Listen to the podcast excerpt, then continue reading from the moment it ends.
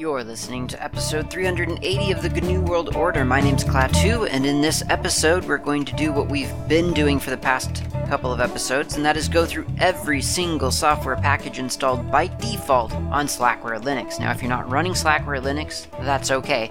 You probably have access to the software that I'm talking about because it's open source, so you can probably just install it on whatever distribution of Linux you are running from your software repository, or if you're running BSD, or even if you're running Windows or Mac, because it's open source and it's probably available for your platform. The applications that we're talking about today are, uh, well, they're they're they're in the AP package set, meaning that they're applications without a graphical interface implied. Uh, I don't think I've really come across any in this package set that have a graphical interface. I could be just blanking on one or two. I mean, like Cups kind of has a graphical interface, but it's through a web browser. But in this episode, we're going to talk about QPDF. We're going to talk about Radeon Tool for like 10 seconds because I know nothing about it, and then RPM, which is a really fun one. And maybe we'll get to something else, I don't know, but definitely those three. So let's get started. QPDF sounds, if you if you're if you're familiar with Linux application naming schemes, it sounds deceptive. QPDF to me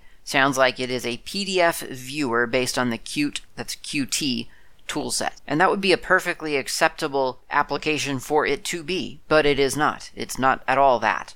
QPDF, I don't actually know what it stands for. Let's let's check it out and see if the man page tells us. Man QPDF. No, it doesn't tell me. So I thought maybe it meant query PDF. Maybe that could be it.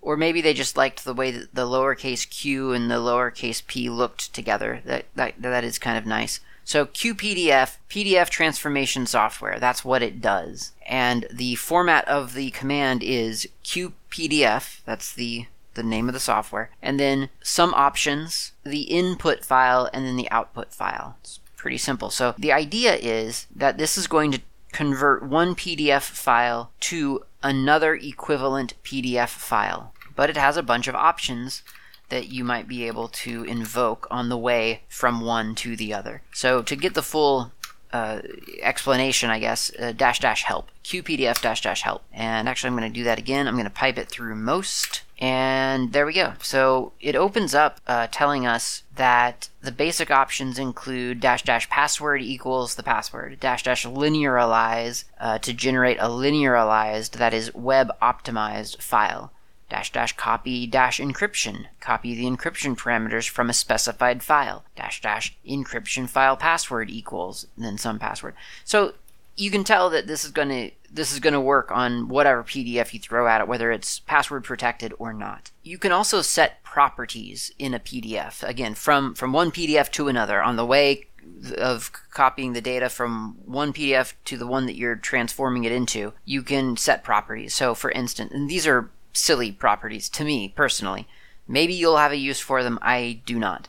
But there are things like dash dash print, and then you can tell it yes or no, Y or N, and that will allow printing of the PDF. Dash dash modify equals yes or no.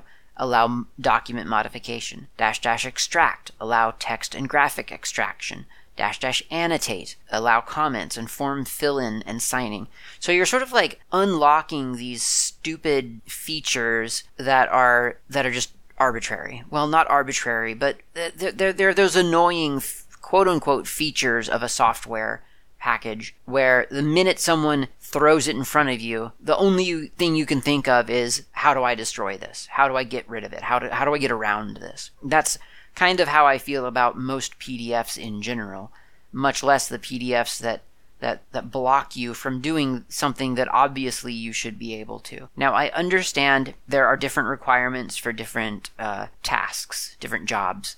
And sometimes you do need PDFs that I, I guess that people can't print. I, I, don't know why you would need that because I, I would imagine you having a PDF. You know, if you gave me a PDF that I couldn't print and I found out that it wasn't being that I couldn't print it, I would immediately just if nothing else, I would take screenshots of each page and then print each page just to have said that, that I've done it. That's just, you know, that's just that's how that's what I think about that kind of technology. Now I understand though that there's probably there's probably a need for this or, or else it wouldn't exist i guess I don't, I don't know that i agree with it either way but i understand that, that my use case and my personal uh, beliefs over digital information isn't it doesn't apply to everything. So if you need those features, if you need to act, activate or deactivate those features, then QPDF may be able to help you. So there are a lot of different options for that sort of thing, which again I don't have a whole lot of interest in. And so I'm not going to go over like every single, you know, the, the, the, the fine grain controls that you have over over how you allow it to be printed, whether it's full or only low resolution and, and so on. So these are just these are these are switches that you're flipping in the PDF data that gets written out into whatever you know output.pdf that you're generating by passing it through QPDF or by processing it with QPDF. You can also allow certain pages to be selected from from one or more PDF if you're constructing, um, uh, you know, if you're sort of combining PDFs.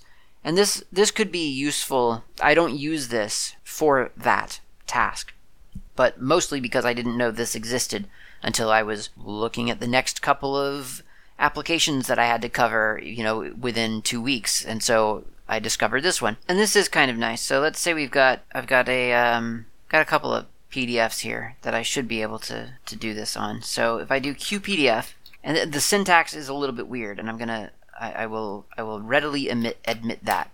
I do not love the syntax, and that, that'll probably keep me from using this in real life, to be honest. So, apparently, arbitrarily, I need to give it a file name. I don't exactly know why, because I'm going to give it the same file name in a minute to define which page I want. So, anyway, I'm going to go, let's do PowerTop, because that's the uh, PDF that I have, and I know that was something like 10 pages. So, then I'm going to do, so QPDF, PowerTop underscore users underscore guide.pdf dash dash pages, and I'll do one. Now let's do three. No, let's do one, comma, and then we'll do like four to five, four dash five. So that's defining the page. I, I, want the the one page one. That'll be the cover, and then just randomly four to five. I'll, I'll also take those those pages. Now I need to tell it another PDF. So here is a uh, here's a stats.pdf. So I'll grab that. I don't know how many pages that is, so I'm just going to grab page one from that. And then dash dash blah dot pdf. And that didn't work, probably because of that comma. It should have worked. So instead, I'm just going to take one to five. Oh no, I know why, because I forgot to give it the, the, the, the name of the the name of the PDF. So the full command qpdf powertop.pdf dash dash pages powertop.pdf 1 comma 4 to 5 and then stats.pdf 1 dash dash blah dot pdf. So in other words, for some reason you have to give qpdf an input file name not not all of the input file names, just one of the input files that you uh, want to deal with. You give it that, or else this will error out. And then you do dash dash pages, which is the option to tell it, hey, I'm telling you a page range now. So then you give it an input file again, one that you want to select pages from. So in this case, that's PowerTop again .pdf, and then the pages that you want to extract. So in in in this example, I'm doing one and then four and then 5. And then you give it the next PDF that you want it to extract pages from. So in this example, stats.pdf. And I only, I can only, I, I wouldn't swear to more than one page being in that PDF, so we'll just extract page 1 from that. And then you have to tell it okay, that's that's it, stop, and you do the dash dash trick to sort of like terminate options, and then you give it the output file name. So I've just done that, and now I'm gonna open up blah.pdf in xpdf, and it looks like yes, I've got I've got a four-page document, and the first one is the power top cover page. That's obvious to see. Four is page four from that manual. Five is page five from that manual, and then the the final one is this stats document that I happened to have in in this demo directory. So it, it worked as designed. Um, this previously the only way I knew to do that work was with a PDF TK. That's PDF Toolkit, which honestly has since kind of for me been displaced by PDF TK-Java, which is well worth looking at. It not include it's neither of those are included, I don't think, in Slackware. I used to use PDF TK. Well, I, I use PDF TK all the time. I used to use it all the time uh, on all systems, and then on Fedora, something broke between PDFTK and I, I think it must have been a libpoppler or something like that, and I could not get PDFTK to install on Fedora. But someone has re-implemented the whole thing in in Java, and so now it just works everywhere again. So it's it's really great. So check that out if you do a lot of uh, slicing and dicing of PDFs. But QPDF apparently does it as well. Like I say, that syntax is really weird, and I'm not 100% sure that I'll remember it. But then again, I don't know. It is, you know, once you once you figure it out, it's not that bad. So um, that's cutting up a PDF with QPDF, and there are other options too. It'll do the it'll do fancy things like collate QPDF dash dash collate odd.pdf dash dash pages odd.pdf even dot pdf dash dash all dot pdf and then you've got all of your pages collated between the odds and the even. And once again, that that syntax of like hey, I'm going to randomly throw a file name at an option, and then I'm going to pass another option that requires that same that same file name. I mean, it really does not make this what I would call intuitive. In fact, I would I would even go so far as to say possibly that it's counterintuitive. I'm sure there's a very good reason for it though. Like in in terms of like hey, we had to do it this way because we're using this programming language and it makes sense for what we're doing. And if we if we require a file name here and then that same file name there, then we don't have to worry about whether an option is sometimes a boolean and then sometimes not. It's just really it's a lot easier to parse that way, so just deal with it. I'm fine with that. I think it's really cool that P- that QPDF just has been sitting on my computer for I don't know how long, and I just never really uh, really really noticed it. And so yeah, it's a useful little toolkit. But I mean, this I don't know what I, what I'm about to tell you is gonna has blown my mind, and it's probably gonna blow your mind. It's kind of hilarious, but um, this is I mean, if you need proof, I can let me know and I'll, I'll sit down with you and, and show you that this actually works. But here's this QPDF thing, and I cannot swear that this is going to work for everything. It's just something random that I discovered. So I don't generally have PDFs that are password protected. That's not really a world that I have to deal with uh, on a normal, on a regular basis most of the PDFs that I do get in real life on a day to day basis, well, it wouldn't be day to day, but you know, on a weekly basis, would be um, related to role playing games, tabletop role playing games like Dungeons and Dragons, that sort of thing. That market, the digital market for those, is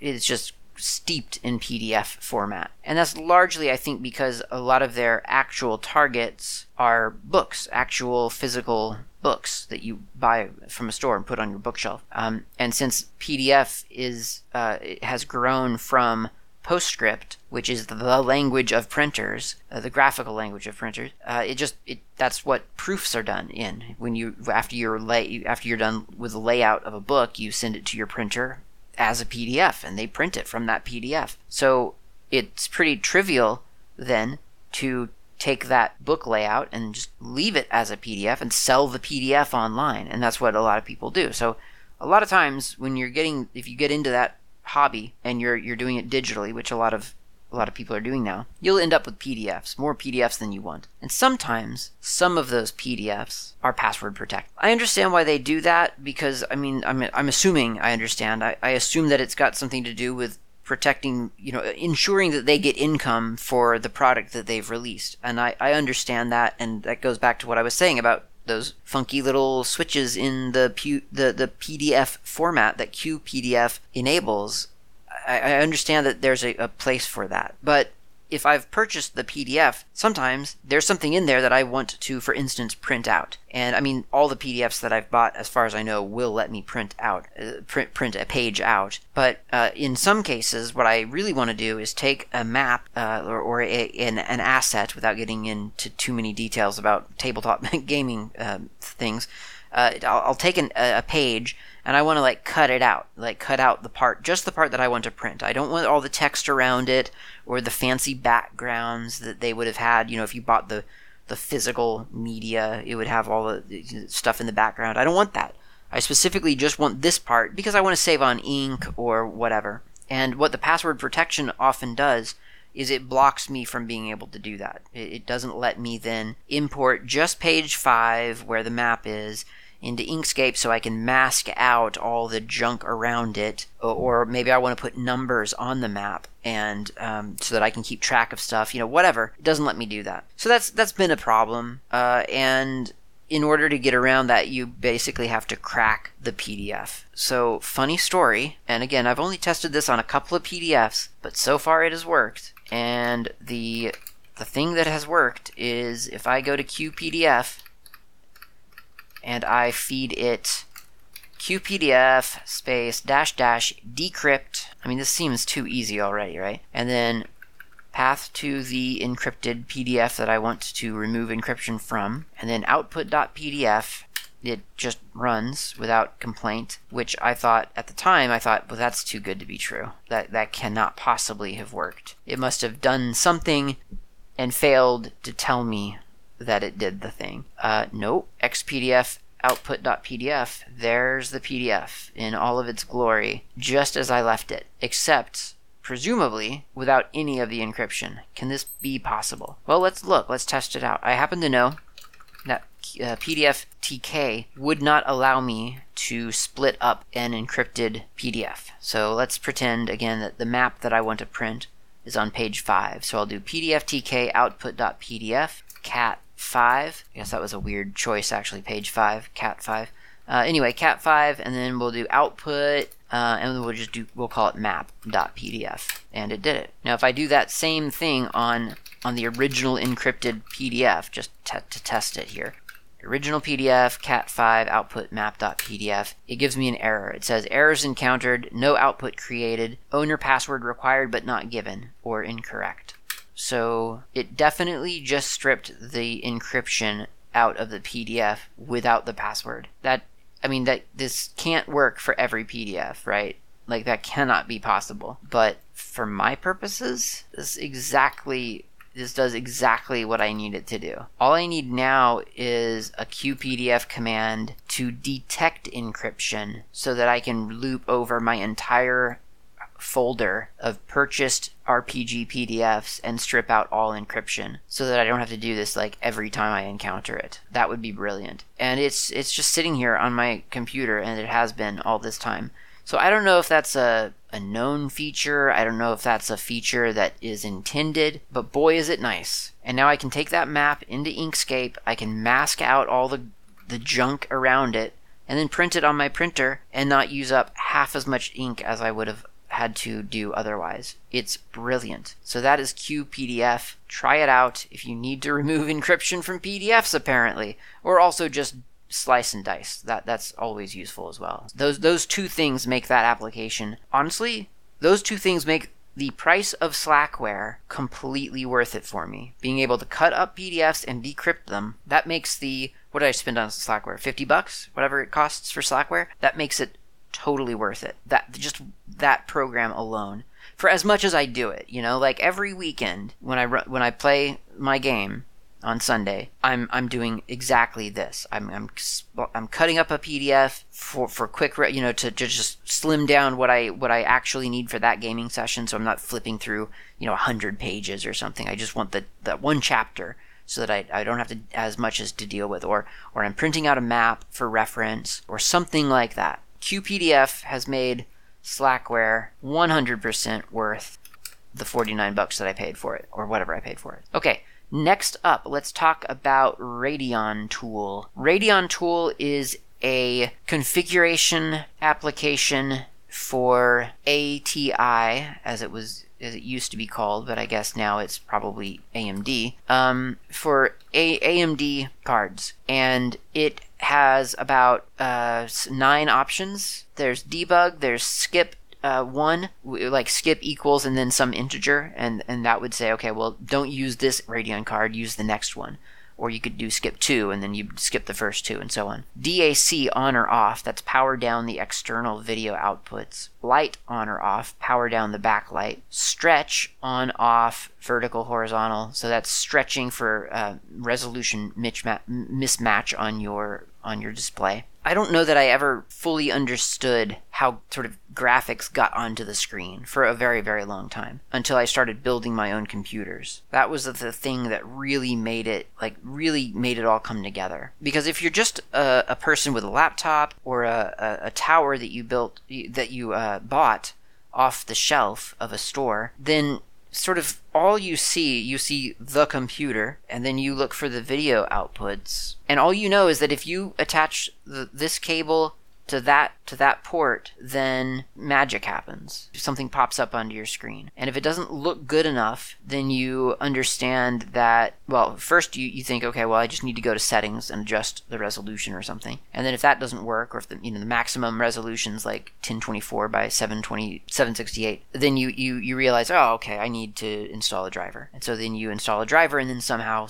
more magic happens and then the, the image is produced. And it wasn't until I started building my own computer that I kind of realized how it was all happening. On towers, which I think is probably the best way to kind of comprehend it, generally speaking, not always, but generally speaking, that motherboard part, the, the big circuit board that you put into the tower, there's a little chip on that. And a lot of times it's by either AMD or Intel. And sometimes it's by some other manufacturer. It doesn't have to be one of those. It could be um, what, what are some of the others? Was the one that I was thinking of VIA or something like that?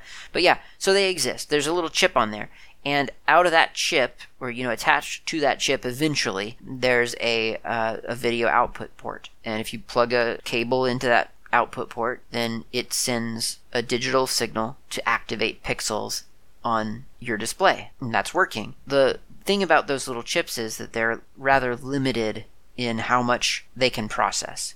And so they're designed, I mean, by design, they are limited because people know that if they make them very, very capable, very powerful, then, well, the chip, you know, probably needs to be bigger or it needs more memory or it needs something to take the heat away from it because now you're you're crunching lots and lots of numbers and sending a lot of electricity through there and the heat starts to build up and so on. So those those built-in chips if there is a built-in chip. They, they tend to be designed to be relatively low powered. There's not a whole lot of data rushing through there. It's it's it's sort of it's designed to be kind of a basic output. And and if that's all you need, like all you need the computer to do is like maybe give you a basic graphical interface, if that, then that's that's often all you'll all, you need. And and then that's great because now you all you've done is you've paid for a motherboard and you haven't had to go spend the extra money on a graphics card. If you do go out and buy a separate card, then you've got this card, you've got a graphics chip on that card that maybe is a little bit more than what was set into the motherboard. Maybe it's a little bit more powerful maybe. Maybe not. I mean, if it's a 30 buck card, then it's probably basically the same thing. It's just on a separate card um, and same chip, different card.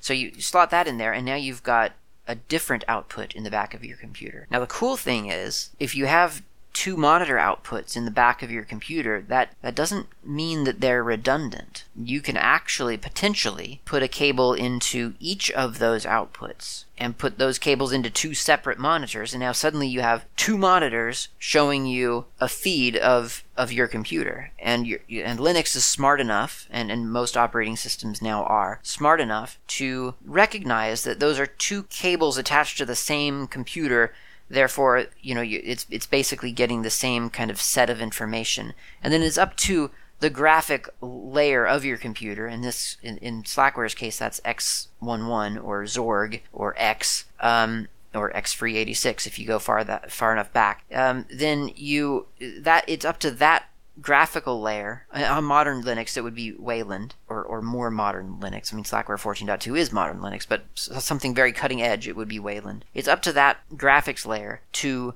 to recognize that okay, these two signals are being sent. You know, there's two there's two out graphical outputs. So I'm going to send one desktop to one of them and another desktop to another, and and those will be two unique spaces workspaces for the for my user. And you can usually configure that in in one of you know several different ways. Sometimes they are distinct desktops. Sometimes they're just one big long desktop that sort of spans both windows both both monitor windows as it were. It just it depends on how you and your graphical uh, com- your, your gra- graphic layer kind of interact and set things. So to get even fancier now you could buy a really powerful graphics card and add it to your computer and have yet another output or maybe that would be your primary output. That's generally what i do. I get a really nice graphics card and i have one monitor because for some reason i don't know i just very used to one monitor and not used to lots of monitors. Lots of monitors are nice i will admit that but um, they do take up a lot of room. So yeah you can do that. You have lots of monitors or you can have one card and just use that as your primary card. And sometimes a, a card has multiple outputs, so you you've got that option. Um, now those the bigger cards they usually have a, a bigger chip on them, a more powerful chip, and it usually generates heat. And so you'll see graphic cards with like fans on them.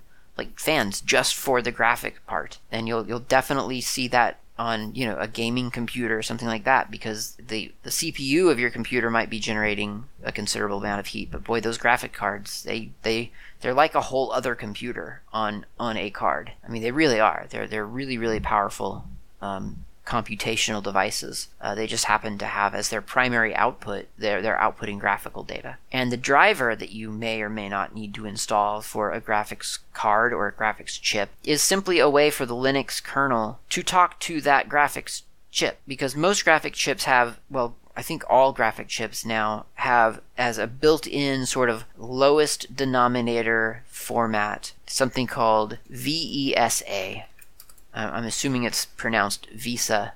I've, I've never actually heard it pronounced. Uh, and this is different from the Visa mounting spec for like monitors and televisions and so on. This is a driver, the Visa VESA Visa driver, uh, and this is distributed. Uh, the, the, Visa driver, VESA driver, is distributed by X, by X11, the the free desktop folks. It is a generic video uh, driver for basically all cards. Pro- I guess maybe not all of them, but there's a standard you know set of information that a graphics card is going to output and this driver can tap into that and interpret it and display it on your screen. The downside to that driver that magical driver is that it may only have it may only be bringing in an 800 by 600 resolution display because anything more powerful than that then you need to know more details about what exactly that card is feeding out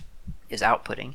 But for the VESA core, uh, there's a standard output and this driver that ships. If you've installed X, then you've installed this driver. And that just, the, the benefit there is that when you plug in a monitor to Linux, or like you plug in a, a display into your Linux box, you get a display, you get a picture. It might not be pretty, it might be, the, the resolution may be comically low, but you do get an, an, an image. And that's important for, for lots of different reasons. I mean, a lot of tools on Linux are just easier to sort of interface with over over a graphical interface. I mean, not necessarily. You can usually use them without. Hopefully, you can. Um, but some of the low level or the yeah, I guess low level things are really just they're easier if you do it over the graphical display, like getting a network up and running, a network card rather up and running. Oh, uh, in in the graphical display, it's like a click of the network manager selecting the, the right card and then you're online. Whereas in a terminal, you're going to have to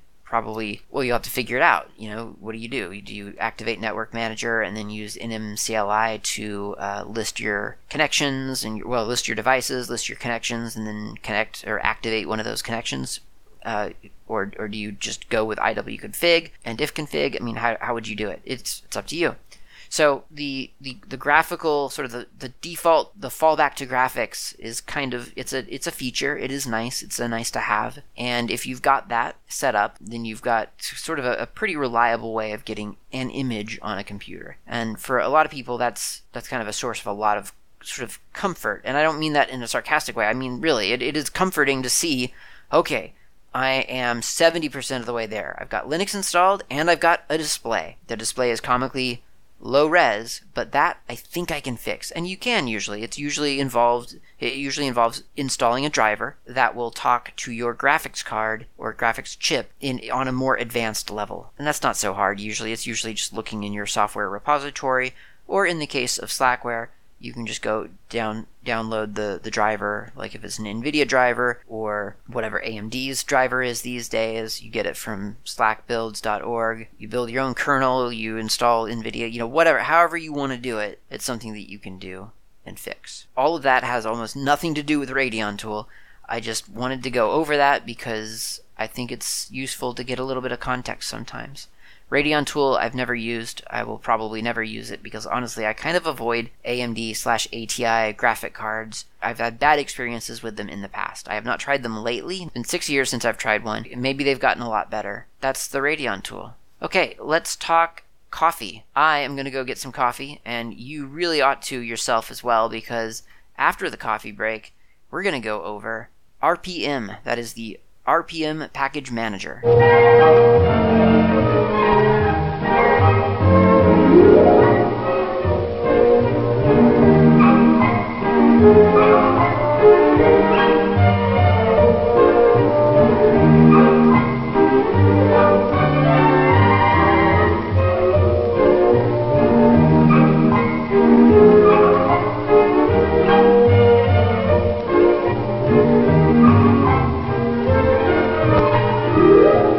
RPM, it stands for literally the RPM Package Manager. It is a recursive acronym developed by Red Hat as a way, a means of making the process of installing packages easier on the user. And it would do that by keeping track of what was or was not installed on your system. Now, I'm going to mention here that I don't have a, a, very historical background or context for RPM. I, by the time I started using Linux, Yum was a thing already, and, and Yum abstracted a whole lot of the RPM experience away from the user. So, as I understand it, and I'm going to kind of gloss over this pretty quickly in case I'm very, very wrong, and I urge you that if, if so, on Slackware, for instance, and this would have been true for early Linux as I understand, on Slackware, you can install software let's say two different ways. There are more ways, but let's let's sort of say okay, two common ways of Slackware software installation. You can go grab the source code, you compile it, you turn it into a package, you install the package, and you're done. So it's what four four different steps or so, five, four or five different steps. It depends on you know how you're defining steps, but also it depends on if you're using a front end because certainly Slack builds does a lot of the work for you. Uh, and then if you use a front end for Slack builds, then you've got something like SBOPKG doing all the work for you practically. So it can be very very fast, it can be very quick and transparent, or it can be very manual. Either way, not a big deal. But in that process, if you've ever compiled code, then you'll know that when you're compiling code, this code is being translated, this, this code that was typed by a human is being translated into machine language. And in order for it to do that correctly, sometimes a code, the, the compiler has to, has to have a library available to it, some, some other code, some code that someone else wrote. And the compiler takes a little bit of code from there, from that library, and, and and combines it to with with the stuff or, or puts it into the code that it's compiling over here and so on. And that that's what that's what's happening during that that code compile process. Now if you are trying to compile code, for instance, that makes great use of libfoo, and you don't have libfoo installed on your system, specifically the development headers of libfoo usually, then the compile will fail. It will it will stop compiling because at some point that compiler is looking out on your system in some predefined directories that generally on Linux that's where we keep our libraries like slash usr slash lib64 or slash lib64 or slash user slash local slash lib64 or whatever it might be. It's going out there searching that those paths and it's not finding a lib foo. And so it can't pull the code that it needs in order to sort of complete that puzzle that the source code is that needs lib foo. And obviously we do this as as programmers because it is easier to simply reuse code out of lib foo than to reinvent the wheel and, and rewrite everything ourselves in our own code. That, that's one of the ways that code works. It's what it's the reason that it's modular.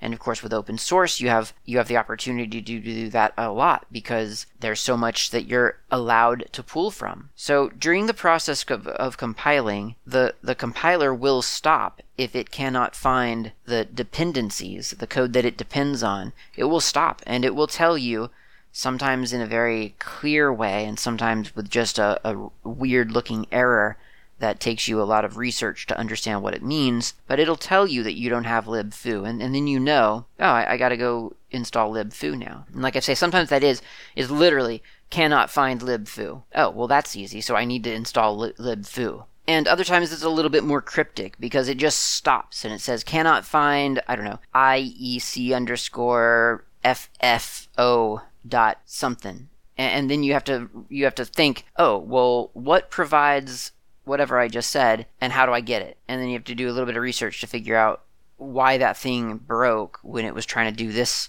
action you know and and, and it leads you back ideally eventually to the fact that you needed libfoo and then you go read the readme file that you ignored and you realize it says right at the top of the top of the document requires libfoo okay so that's that's compiling from source code. The other way is to just go go grab a package that someone has already done all of that before you and packaged it up and put the package online. That's called uh, getting a binary distribution, or, or, sometimes just called the software package. And for Slackware, you would you would go to some place that had Slackware binaries on it, like Alien Bob's uh, server. He keeps he, he compiles a bunch of stuff like KDE and VLC and Handbrake and probably a bunch of other stuff that I'm not thinking of, qBittorrent. Uh, yeah, lots of stuff, right? He, he puts it on his server and you can go get it. It's pre-compiled. It is done already. You don't have to do any of that stuff. Now, the thing about Slackware, and this is how it's an example for RPM, the thing about Slackware is that on when you're compiling that source code, you get those warnings, right? Whether you understand them or not, you get warnings that that it's telling you, hey, you don't have libfoo installed. You need to do that, or I won't work. I cannot compile this code. You cannot launch this program until you get libfoo, come back and compile this, and then you can install it and launch it. So the, the, that's sort of dependency checking for you. It's it's not super friendly, I guess. It, it, and and the way I'm describing it, certainly it is a little bit of trial and error, but it does work. Whereas for Slackware, the binary install, if you point Slack pack, uh, Slack PKG at a Slack package, you know, um, bar dash one dot zero dot zero dash x eighty six underscore sixty four dot TGZ, TGZ or TXZ or whatever, then it'll install that. It, it basically it unarchives it and puts all those files in the package on your system in the in the corresponding um, positions, and it, it never checks any kinds of de- any kind of dependency. So you may install this bar or Baz program, whatever it is, and then you go to launch it, and then it errors out. It says, "Hey, I can't launch. And maybe it'll tell you, can't find libfoo.so or something like that. Or maybe it'll just crash and you'll have to once again kind of investigate. Well, why did it why did it tell me it couldn't launch? And a couple of different ways you can do that. You can do LDD on the binary that you were trying to launch to see what kind of libraries it links out to and so on. But the there was no there was nothing stopping you from installing that package even though you didn't have libfoo installed on your system. And that's a good thing and it's a bad thing. I mean, it's a bad thing because you might think, cool, I just installed all the packages I need. But the and and you actually didn't and, and, that could be annoying but i mean it, it really is quite nice when you're let's say rebuilding a system and you have all the packages in a directory that that that is you know that that that's the standard package collection for for the systems that you're building you can just point install pkg at that directory and say all of the T question mark Zs in that directory, make them be on the system. And as long as you know that that's a sane collection that interacts each, with each other and, and resolves each other's dependencies successfully, then by the time they're on the system, everything works. So RPM is kind of in the middle. RPM generally speaking, unless you're getting a source RPM, is a binary distribution. So it's like that TGZ or TXZ or whatever that you've downloaded from Alien Bob or, or Slack only or whatever. you you, you grab the RPM, you go to install it with RPM, RPM dash dash install, and RPM checks to verify whether or not it's sensible for you to install that RPM. And if it is not, then it doesn't at least by default, it does not allow you to install the package because it, it knows that it will not function. It knows that it will not be able to successfully run whatever is contained in that RPM uh, until you install the, the whatever is missing. So it, it's acting a little bit like a source code compile process even though it's it's binary. And I have to kind of say that that's both good and bad because on one hand, it's good because that way you're not fooling yourself. You you you know exactly what you need to do to make this thing work. So for instance, if I I'm on Slackware and I pull down an RPM for Aria 2C. That's a um, a downloader. It's quite a nice downloader, like wget, but multi-threaded. Or yeah, I guess you could say multi-threaded. I don't know if it's multi-threaded. Is there another term for that? I don't know. Uh, so if I do rpm dash dash install aria 2c dash asterisk rpm, hit return, uh, it does not install it for me, and it tells me that it needs libc.so.6 and, and a bunch of other things. So it's it's telling me straight away that this isn't going to work if I install it. Now, here's the thing about RPM. RPM is kind of an all or nothing system. So RPM, I, I can, uh, in fact, let me let me look at what kind of libc I actually do have in my system. What would that be? Um, glibc or something like that, or libc? Yeah, libc dot so dot six. So if I look in ls or if I list slash lib64 slash libc.so, uh, well, if I look in lib64 slash libc asterisk, then I see that the libc version that I am running on this Slackware computer is libc.so.6, and that is exactly what this ARIA 2C RPM just warned me that I did not have. Was it incorrect? Well, not really. It is. It's correct. I do not have the glibc RPM installed on my system. Do I have libc installed? Why, yes, I do. But it's outside the RPM system. I did not install it through RPM. So RPM is more or less useless on Slackware because no matter what you try to install through RPM, it will it will not recognize what you have on your system as as valid. So in order if you if you really wanted to use RPM, I don't even know if this is possible. You really wanted to know uh, to to use it, you would have to install at least well, I mean probably everything that you see in the A package set of Slackware, you'd have to install not everything. All those AAA ones in the A package set, you'd have to install with RPM, such that then you could install the RPMs that depend on those obvious things. Like libc is practically pretty much always going to be an unresolvable but required dependency for whatever you try to do. And I even tested that out. So I have a little script. It's just a bash script. It's called trashy, and it is a trash command for your terminal, which I highly recommend. You should never, ever, ever use the rm command ever again in your life. Uh, I could I could talk more about that at some point. I'm sure I probably will.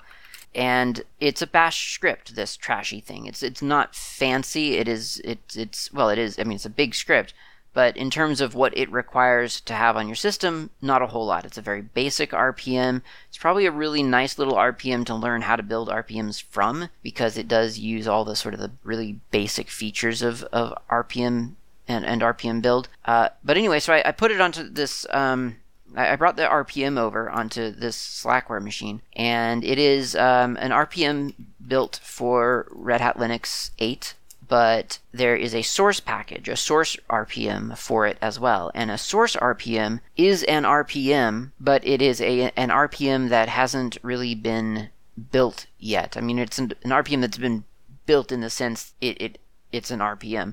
But if if you wanted to, you know, the, the process of installing the source RPM would require that RPM to to compile the code. They're they're kind of nice, um, but they, they are a little bit more they're a little bit more um, there, there are more steps involved. But what they're primarily used for, I believe, is such that so that you can, as a user, rebuild the, the source RPM to create a valid RPM for your system, but still retain the benefits of, hey, I've compiled this myself on my on my system, whatever that might be. Uh, and I I've done it.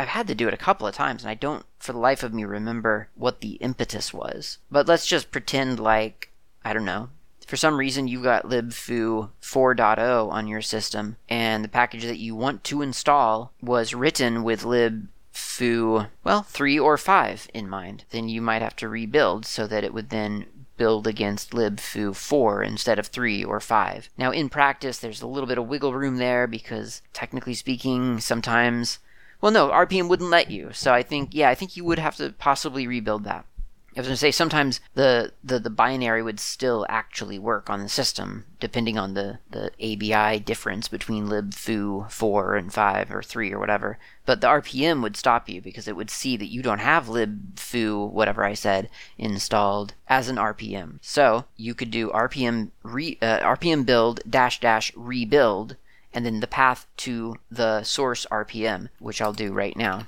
So, first of all, on a system, uh, on to, to get sort of RPM up and running, you need to run, I think just RPM, just literally the command RPM. Or maybe it's RPM build. Yeah, it's RPM build. Sorry. Um, RPM build. And this creates, at least as as of the version of RPM that we're using on Slackware, running RPM build creates what's called the RPM tree, or the RPM build tree, whatever. And that is a directory simply called RPM build, and it's located in your home directory. So now that I've run RPM build, I have a directory called RPM build. So I'll go into RPM build, and I'll look around. And you'd think it would be an empty directory, but it's not. It's a whole whole system in here. So there's a folder called build, build root, RPMs, sources, specs, and SRPMs. Build is the place where things get built to. Uh, they get copied out of build eventually, but that's kind of the uh, the working directory to construct the RPM. Let me see if I'm getting this right. And then build root is the place where things go to be compiled, I think. I could be getting this a little bit wrong, so don't go quote me. But yeah, build and build root, one of those two, I think it's build root, you go to to sort of find out what broke. You know, you go there for your half built project essentially. That's um, I, I, know that I've been to build root for that a, a, number of times. Okay, so then there's RPMs. Well, those are the the completed RPMs, and in there there's going to be a potentially a no arch directory, and then whatever architecture you're you're you're on right now, like a x86 underscore 64. No arch being things that are architecture independent and are marked as such, and then the, the architecture dependent ones are obviously labeled. There's sources, that's where the source code for that, that is required for the RPM to to, to build. Uh, that's where the source code goes.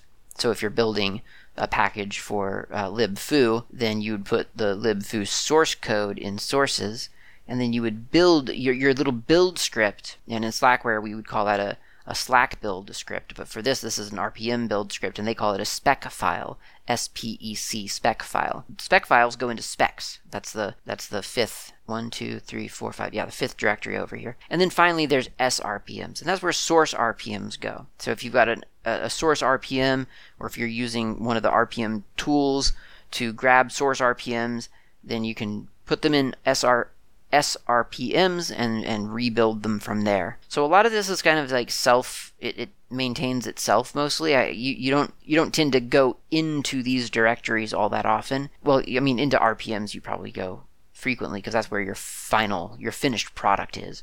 But everything else it's kind of it kind of maintains itself to be honest. So now that we've got RPM build, in theory, we could go into, let's say, our uh, SRPMS, and we could do, do a wget or, or a.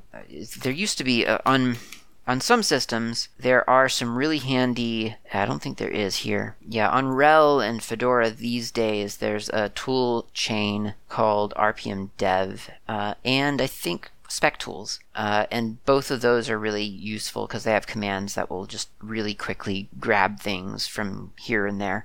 But anyway, so we're just going to do a um, wget. Uh, uh, no, we're going to do a s- secure copy because I actually have it on my home server. So I'm going to secure copy this trashy RPM, but the source one, so asterisk src asterisk rpm and copy it to this directory. And so now I've got a source directory in my srpms folder. And now I can do an rpm build dash dash rebuild and then I'll give it the path to srpms trashy source and then hit return. And so now it's it's taking this little source RPM and it's exploding it.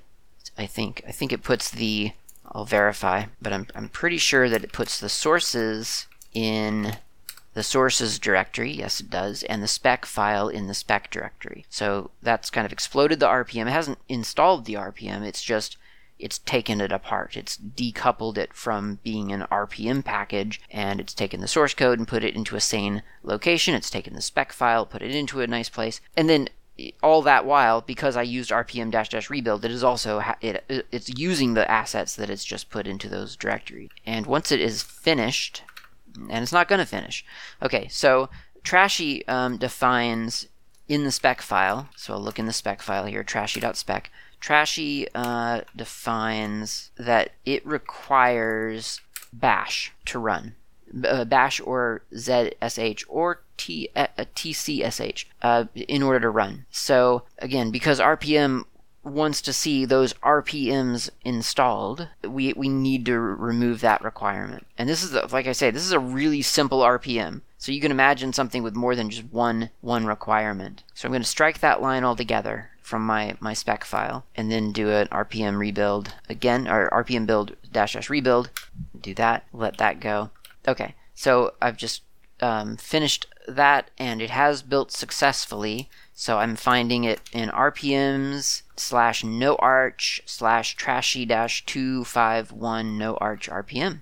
So in theory now, I should be able to do an rpm dash dash install and I am doing that with sudo, uh, no arch trashy RPM, and unfortunately it still gives me failures. It says error, failed dependencies, slash bin slash sh is needed by trashy, and slash usr slash bin slash env is needed by trashy. So it doesn't see, even for a scripted, uh, scripted language that doesn't require really anything, nothing is defined as a requirement in the spec file. It still, it, it sees that as being as as missing requirements. Even though, I mean, I can do an ls on bin sh and it is there.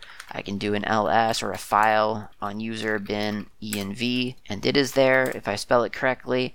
So it's not missing, it's just that the RPM can, that would contain those elements are not found on the system by RPM. Okay, but looking at the RPM command, you see that there is a dash dash force option, so maybe we could try that. RPM dash dash install dash dash force RPMs no arch trashy asterisk RPM. No, still not going to do it. Okay, well we'll we'll turn to the man page then, man RPM and we'll look around for uh, dependencies. And you search around for a little while, and you eventually find that there is an option also uh, that might be relevant called no deps. Forces RPM to skip dependency checking when installing, uh, I think, or removing packages. So let's give that a go. RPM dash dash install dash dash no deps RPMs no arch trashy asterisk RPM and it looks like it has installed that package. We can verify it with file slash usr slash bin slash trashy and says yeah that that exists. It is a it is a shell script uh, ascii text executable and we can test it out too. We can do touch um, foobar and then we can do trash foobar and then we do trash dash dash list and there it is foobar. We can do trash dash dash empty trash list and yeah, it's empty. So there you go. It actually functions. It actually does work. So the the reality of the situation now that we've gone through the whole process is that the RPM command on Slackware has limited use, at least the way that it would be traditionally utilized, I think. Uh, and and that that is that you could, in theory,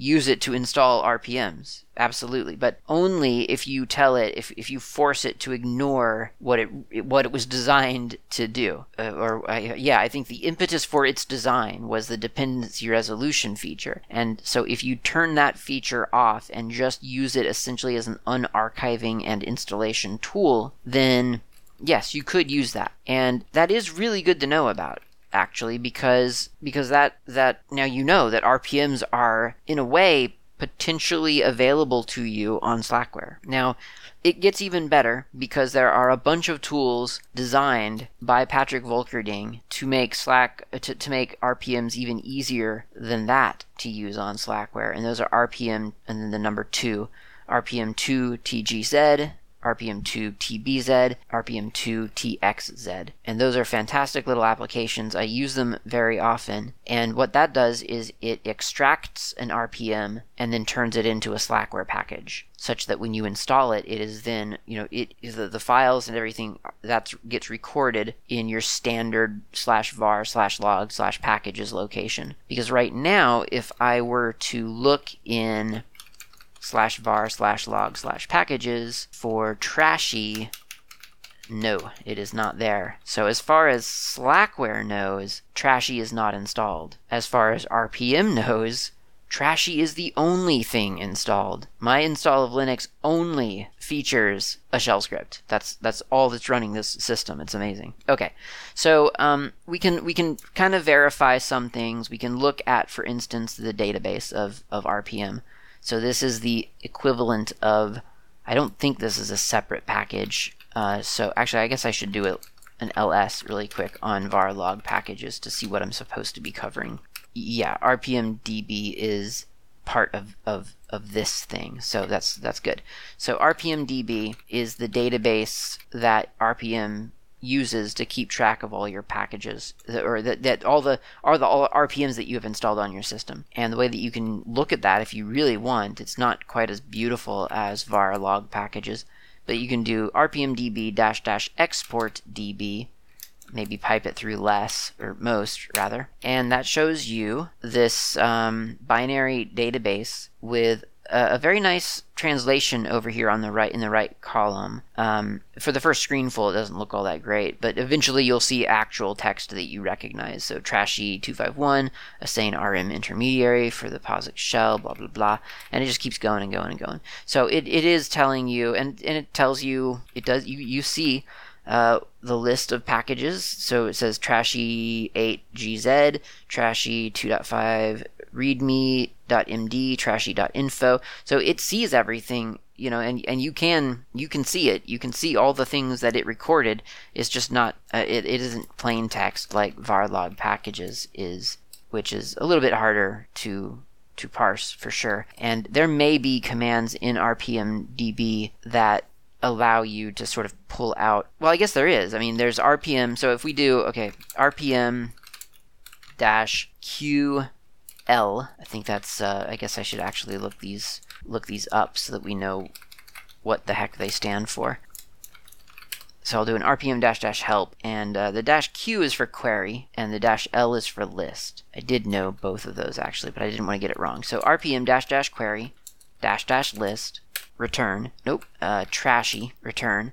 And now it's telling it, it, it has found the entry for trashy, for the package trashy, and it lists all of the files that we did install user bin trashy, user man man 8, trashy 8, gz, and so on. All, what, one, two, three, four, five, six, seven, seven files.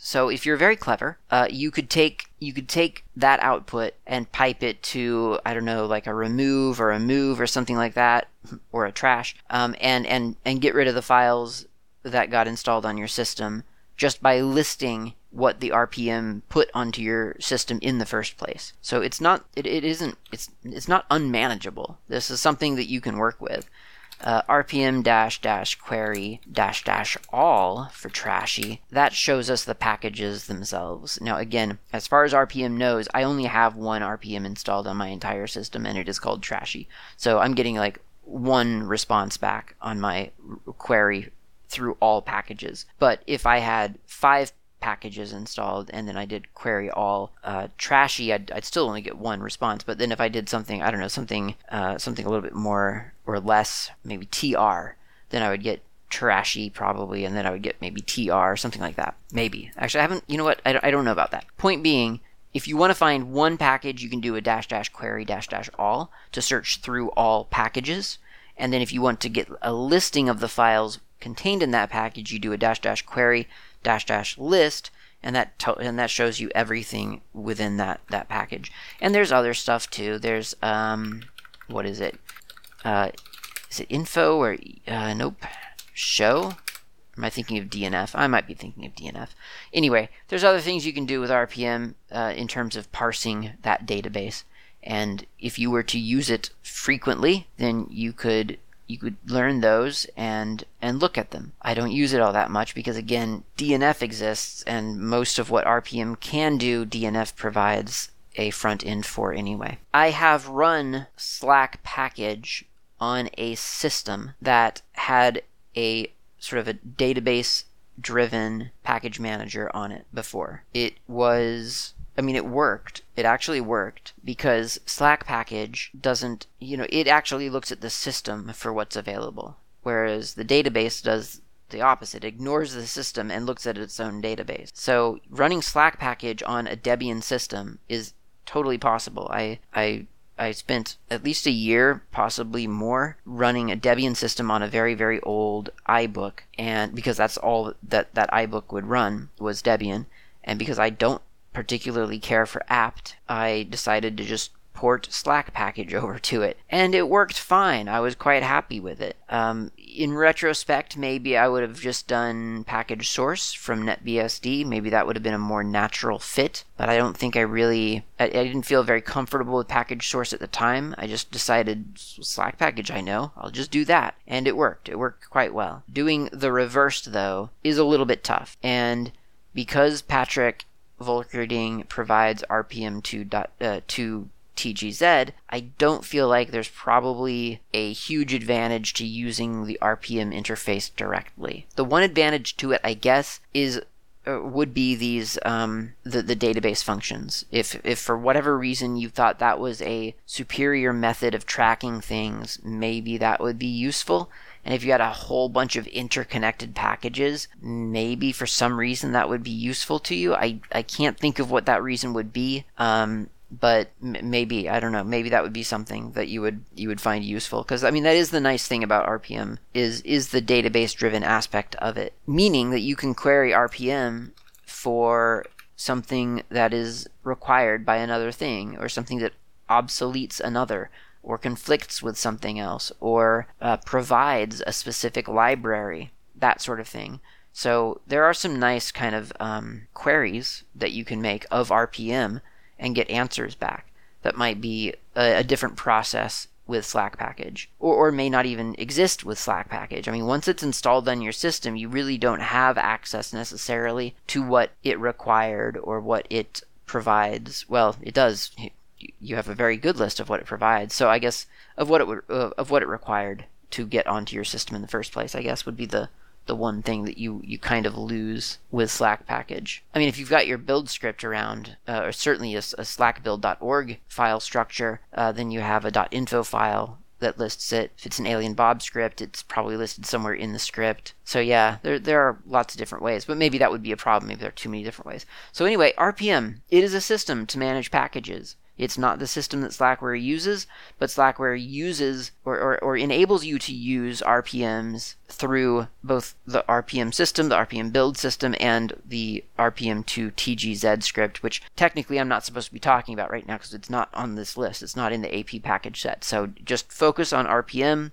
RPM uh, DB and RPM build and so on. Those are the tools surrounding RPM that Slackware provides. Well, I mean, there's some of the tools that it provides. Technically, Slackware provides quite a lot, um, and i am going to read them off really quick to see if they're if they're useful to talk about. There's GenDiff, there's RPM2 Archive, RPM2 CPIO. Now that's the one that RPM2 TGZ uses, RPM2 CPO to CPIO, because that translates the uh, package into the CPIO archive format, which it then uses to grab everything out of.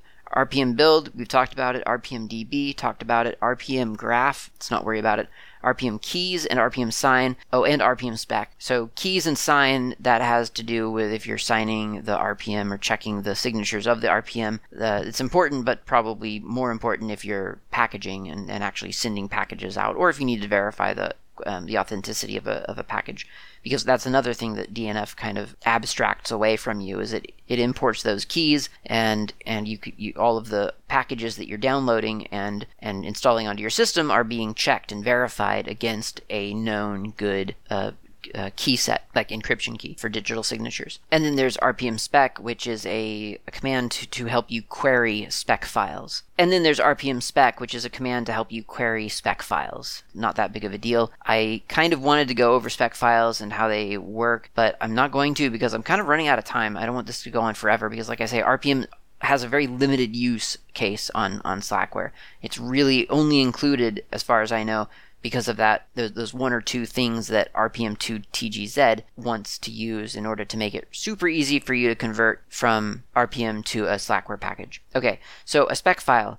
It is a script with a bunch of macros in it. And by macros, I mean functions that are defined by someone else that you can then reuse in a script. There's a very specific format to a spec file. There is a whole series of linting commands that you that you can do to make sure that your spec file is valid. If you ever show a spec file to someone who who makes RPMs for a living, they will critique it. What, what's the um, what's the expression like? Uh, two days until Sunday or something like that. They will critique it nonstop. They will tell you everything that's wrong with it. This is from experience. So great spec files very strictly formatted very significant because it, def- it, it, it defines the metadata the requirements the build requirements the description and then the build process and the change log this is one thing i really like about a spec file is that it is everything about the RPM in one file. So an RPM really, well, there are exceptions, but in theory, a spec file is an RPM is a spec file and source code.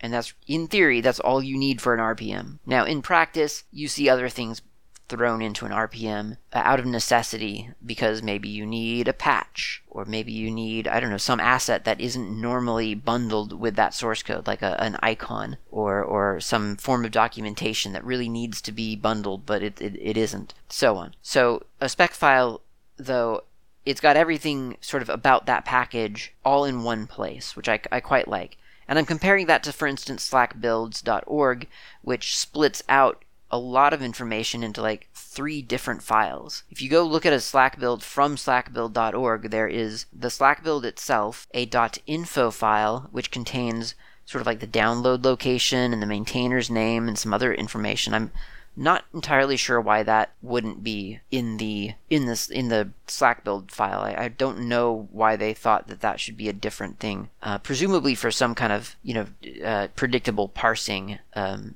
arrangement, but I don't know. Yeah, so it's not in the it's not in the build file. And then there's a slack dash desc, which is the description of the package, and that's yet another file. So spec file, everything's all in one. And it is kind of that I think to its detriment there are a bunch of macros that if you are not if you're familiar with a shell, the the, the bash script or, or how to use a shell, I should say, then you're familiar with how to build a, a, Slack build. You do in the Slack build exactly what you would do in the terminal, basically. That's all it is. I mean, there are certain nice things that people do in their Slack builds, the, like checking the architecture and, and setting the version number with a variable instead of hard coding it, or well, they hard code it somewhere, but throughout, you know, they, they have conventions that they do. You'll see conventions in Patrick's uh, Slack build. You'll see conventions in Alien Bob's Slack build. You'll see conventions in Slack build builds.org, but generally speaking, it's a valid Slack build if it's a, a shell script that builds a package and makes it into a Slack package.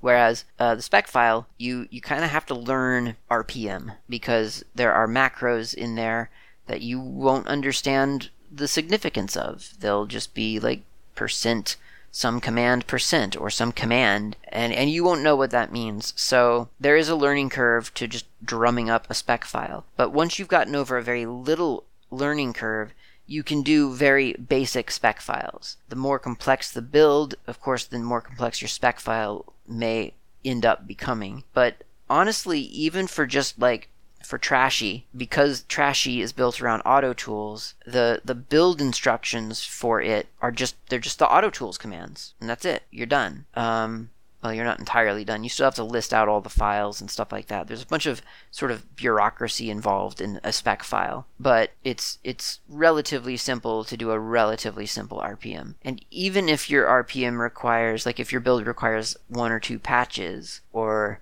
the incorporation of an external source, it's not a whole lot to learn. Now you start straying away from auto tools, and now your build is going to become a little bit more complex because maybe you're going to have to make sure that you've got, I don't know, Meson or Meson, whatever that M E S O N, and Ninja, those those build tools or, or maybe it's a Python package and now you have to worry about how that's being done and so on. So it can get complex. And I, I, guess at that point it's just a question of getting to know the different systems. But in terms of learning how to do a spec file, it, it isn't impossible. It's just it's learning a new format. It's learning a new way of expressing the same commands that you're doing somewhere else in a different way. And I think that's the frustrating part when I'm learning something. If I know how to do it one way, then the mental effort effort to convince myself that it is then worth doing a different way, there, there's that takes a lot because I just think, well, why don't I just not do it as an RPM then? I'll just do it over here, package it up, and then I'll be done. And that's the liberating thing about Slack builds is because more than likely, if you're, you're at the point of thinking, I want to make a Slack build for something, then quite probably you're familiar with the idea that code can be compiled. And so really you're just you're automating a thing that you are already doing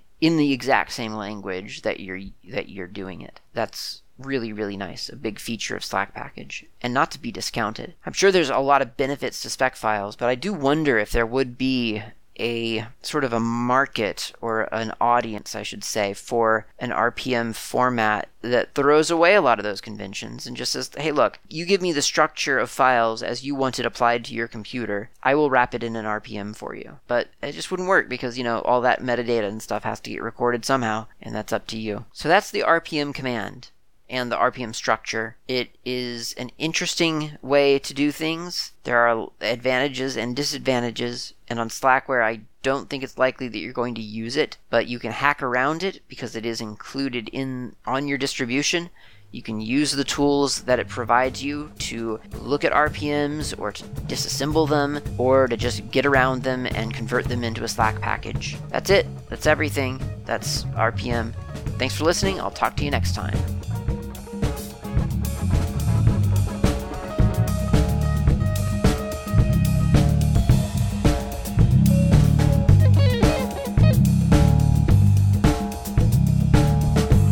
Thank you for listening to the GNU World Order Cast. This has been Klaatu. You can reach me on IRC. I'm on the Freenode network usually in channels such as Oggcast Planet, Slacker Media, Slackware, a couple of others.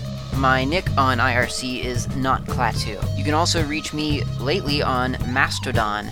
My username there is at Klaatu at mastodon.xyz. Of course, you can email me at klaatu at member.fsf.org. That's klaatu at member.fsf, as in Free Software Foundation.org.